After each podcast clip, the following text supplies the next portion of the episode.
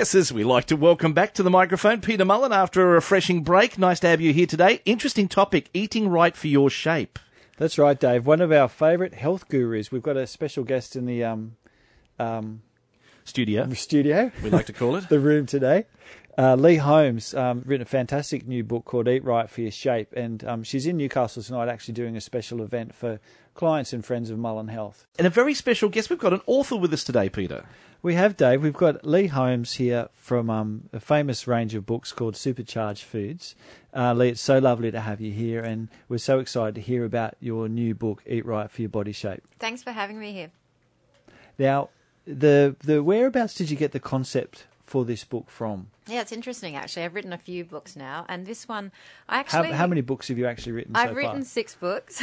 Wow. And and this one was it's really interesting because I've kind of gone back to my roots. So I actually was born in England, but my father is half Indian. But we had a very British upbringing, and um, I always had a really deep desire to travel to India and learn more about the culture and also about natural health over there because I'd previously studied food and nutrition, but I never really looked inside myself and at my culture.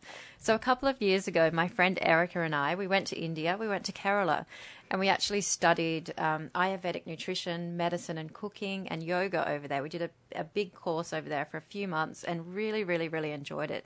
And I felt that Ayurveda really spoke to me in a in a holistic way, and that's why I got really interested in it. And I came back and I thought, this is such an amazing um, medical system uh, that that we should take advantage of and, and I wanted to know more about it, but it is very complicated. So I want, what I wanted to do was distill the information down a bit and bring it into a digestible form that I could understand and other people could understand. So that's why I wrote this book. Well, look, it's a fantastic um, idea. Like Ayurvedic medicine's like the traditional form of Indian medicine since for thousands of years. And interestingly, um, naturopathy, modern naturopathy, has come from a lot of those basic tenets of Ayurvedic. You know, we were talking last night um, about you know focusing on the body as a whole. That you know the body is made up of the physical, the emotional, the mental, and the spiritual concept. And that Ayurveda really speaks to to these four areas. Yeah, it absolutely does. And there are four key healing areas within Ayurveda. Firstly, starting with the beautiful warm oil massages. I don't know if you know about those, but they're lovely. You can have the oil all over your body, onto your head, and it's really good for weight loss and cleansing the body. Now, the second healing area is eating right, good nutrition, and eating right for your own constitution. Uh, and then the third one is meditation and yoga, very good for, you know, cleaning your mind, your body. You can have extreme transformations when you're doing yoga and meditation. And then obviously there's cleansing and detoxing practices, which you do a lot at Mullen Health. I Yeah, understand yeah. that um, with herbs and different supplements and things like that. So it is the four healing. Um, four key, key healing modalities together, which have a very holistic approach to well-being and health, and that's what I love about Ayurveda.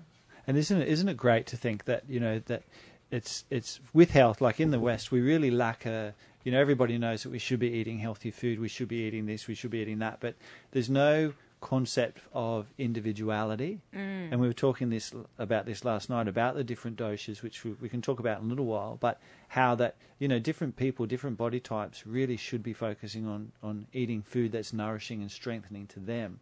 Yeah, and what's nourishing and strengthening to them may be you know different to what's nourishing and strengthening for someone else Yeah, I, I really agree with that. And it's about really thinking about listening to your body, listening to your internal intelligence as well, finding out the constitution or the dosha that you are, and eating according to that to bring your body back into balance. Um, I love Ayurveda because it doesn't really look at disease as a symptom or something that you need to target. It looks at the whole body as a whole, and I love that's what I love about it.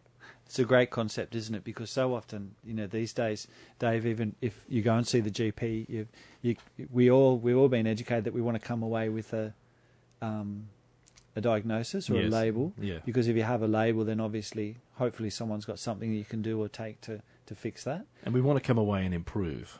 Yeah, absolutely. And I think things like um, the Ayurvedic practice and, and what Lee's talking about in her book, it, it gives a lot of that responsibility for people to have better health back into their own hands. You know, there's so much more we can all be doing ourselves to have good health and longevity. So, um, yeah, I think it's a great, great, um, great concept bringing all of those things together in the one book. It's not. This is not just another recipe book or cookbook. That's you know they're all on the market these days. This is a, a, a, an approach or a way or um, a way of really pulling together all different parts of your life and Mhm. really maximising your health long term. Yeah, that sounds great. Now we're also going to find out about our dosha this morning. Yeah, will we do that after the after the break? We'll take a break and we'll come back and explore that. All right, sounds great. Thanks, Lee. And we're learning now about what your dosha is, Peter. So yeah, so one of the the starting points in establishing um, or in getting your hand getting an idea of how to use this book, Lee, is to work out what your own what a dosha is. So can you explain just to listeners what a dosha is and give us some examples? Yeah, absolutely. So a dosha is a unique energy. A dosha, sorry, yeah, not a dosha. That circulates around your body. Um, it governs your physiological activity. It governs your characteristics, your personality, and also your features and how you look in your body shape. There are three different doshas. Vata, Pitta, and Kapha. Um, and really, everyone is a mixture of all three, but there is one that is more dominant and one that you need to balance to bring back into balance because Ayurveda says that like increases like. So if you've got one, say you're a Vata, and I'll explain a little bit more about what being a Vata is. I'm a Vata. I think you're a Vata too. So we're Um, thinking that Vata means you're a really nice person. Yeah, absolutely. So if you're a Vata, you are you're quite flighty. You're quite you, Oh, that- you're yeah, airy okay. and flighty, and you can suffer from a little bit of a nervous disposition. You are um, tall and slender. Your limbs are pretty long, and um, you do need to eat more grounding foods and do grounding exercises like grounding yoga poses to bring you back into balance. So, so eh, also if you're a Vata, uh, you may have been traveling a lot, so you could be flying around a lot the country a lot or you could be traveling a lot and that's when you really need to eat grounding and stabilizing foods vatas are also quite dry so they have to have oily warm sweet foods they're really good for vatas and then if you're a pitta which i think you're a mix of as well and i am too um, pittas are more hot-blooded uh, they can be quite temperamental. They also make really good leaders, so they're quite strong in their characteristics.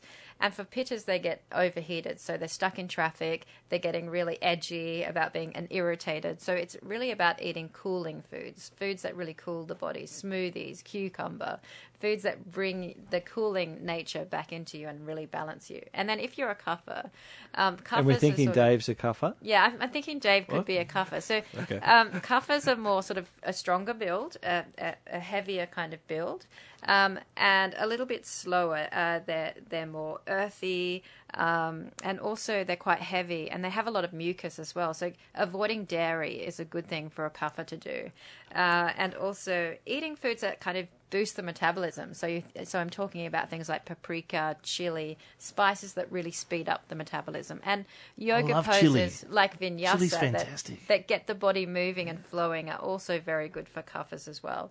So chili's good for you, Dave, and I I haven't love chili. I haven't noticed too much mucus problem, but I'm going to keep an eye out for that. I'm getting a bit choked up there.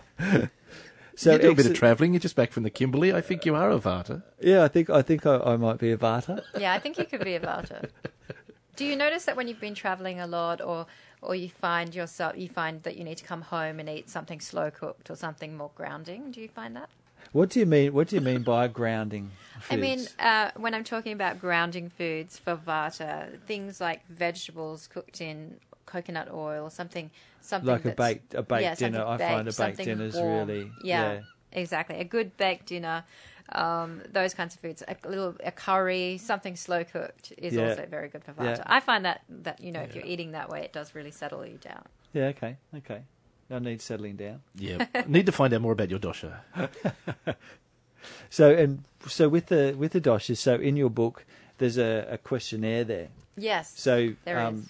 if anyone gets the book, they can go through and work out what their dosha is. Yeah, exactly. So there's a big questionnaire in the book, and there's a whole lot of questions, over 20 questions, and they're really observations. So you look at your body, the size of your body, the way that your body is structured, um, your weight, your skin, your hair color, um, the shape of your nose, Well, your that- that- lips, that your left both of us hands, years ago. all of those things. The hair left both Peter and me years ago.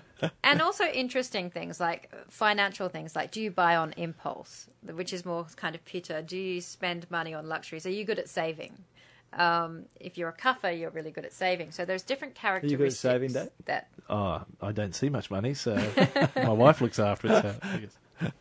And then once you've done the quiz, you can determine which dosha you are or which dosha you're more prominent in. And then really it's about just putting in practices in place for you to really balance that dosha.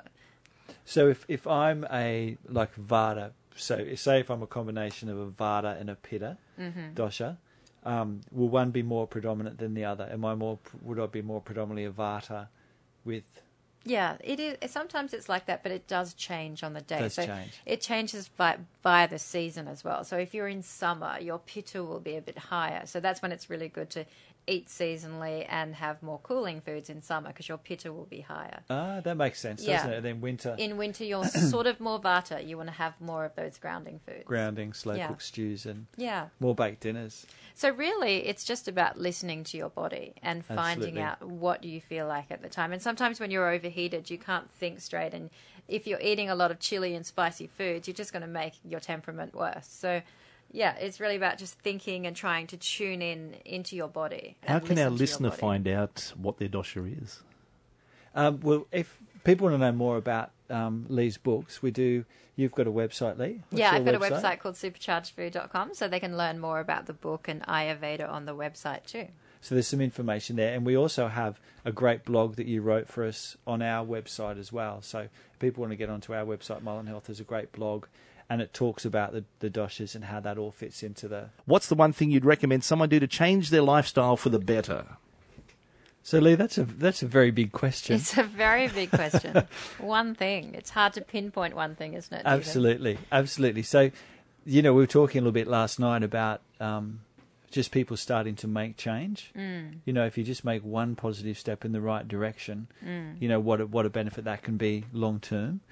Um, but it's it's I guess a lot of us have sort of lost lost that um, knack of listening to our, our own intuition of what's right for us. Mm. I absolutely agree with that. I think if it comes to nutrition, I would say one of my biggest tips is mindful eating. I think we've lost the art of that. I think that, you know, we're so busy these days.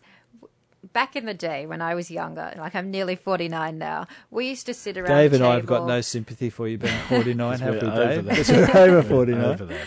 We would sit around the table. There were no mobile phones. Six o'clock was dinner time. You'd sit down. You'd have a conversation with your family. Even if you were arguing with your sister or whatever you were doing, it was the time that you knew it was dinner time. We've lost the art of meal times, I think. We're all doing in different directions. We're not thinking about where our foods come from. We're not enjoying it. We're not enjoying it. And, you know, sensing as we eat it, what does it taste like? It's going to make me feel amazing. Thinking about being really mindful about eating. So I think even being able to have one meal a week with your family where you all sit together, there's no mobile phones on the table, And there's you enjoy old, the food. old-fashioned art of conversation taking yeah, place. absolutely, and being more mindful about the food and where it's come from and how it tastes and how you're going to enjoy it, and and having a conversation around food and and being really inspired by food. I think that is a really good step in the right direction to good nutrition.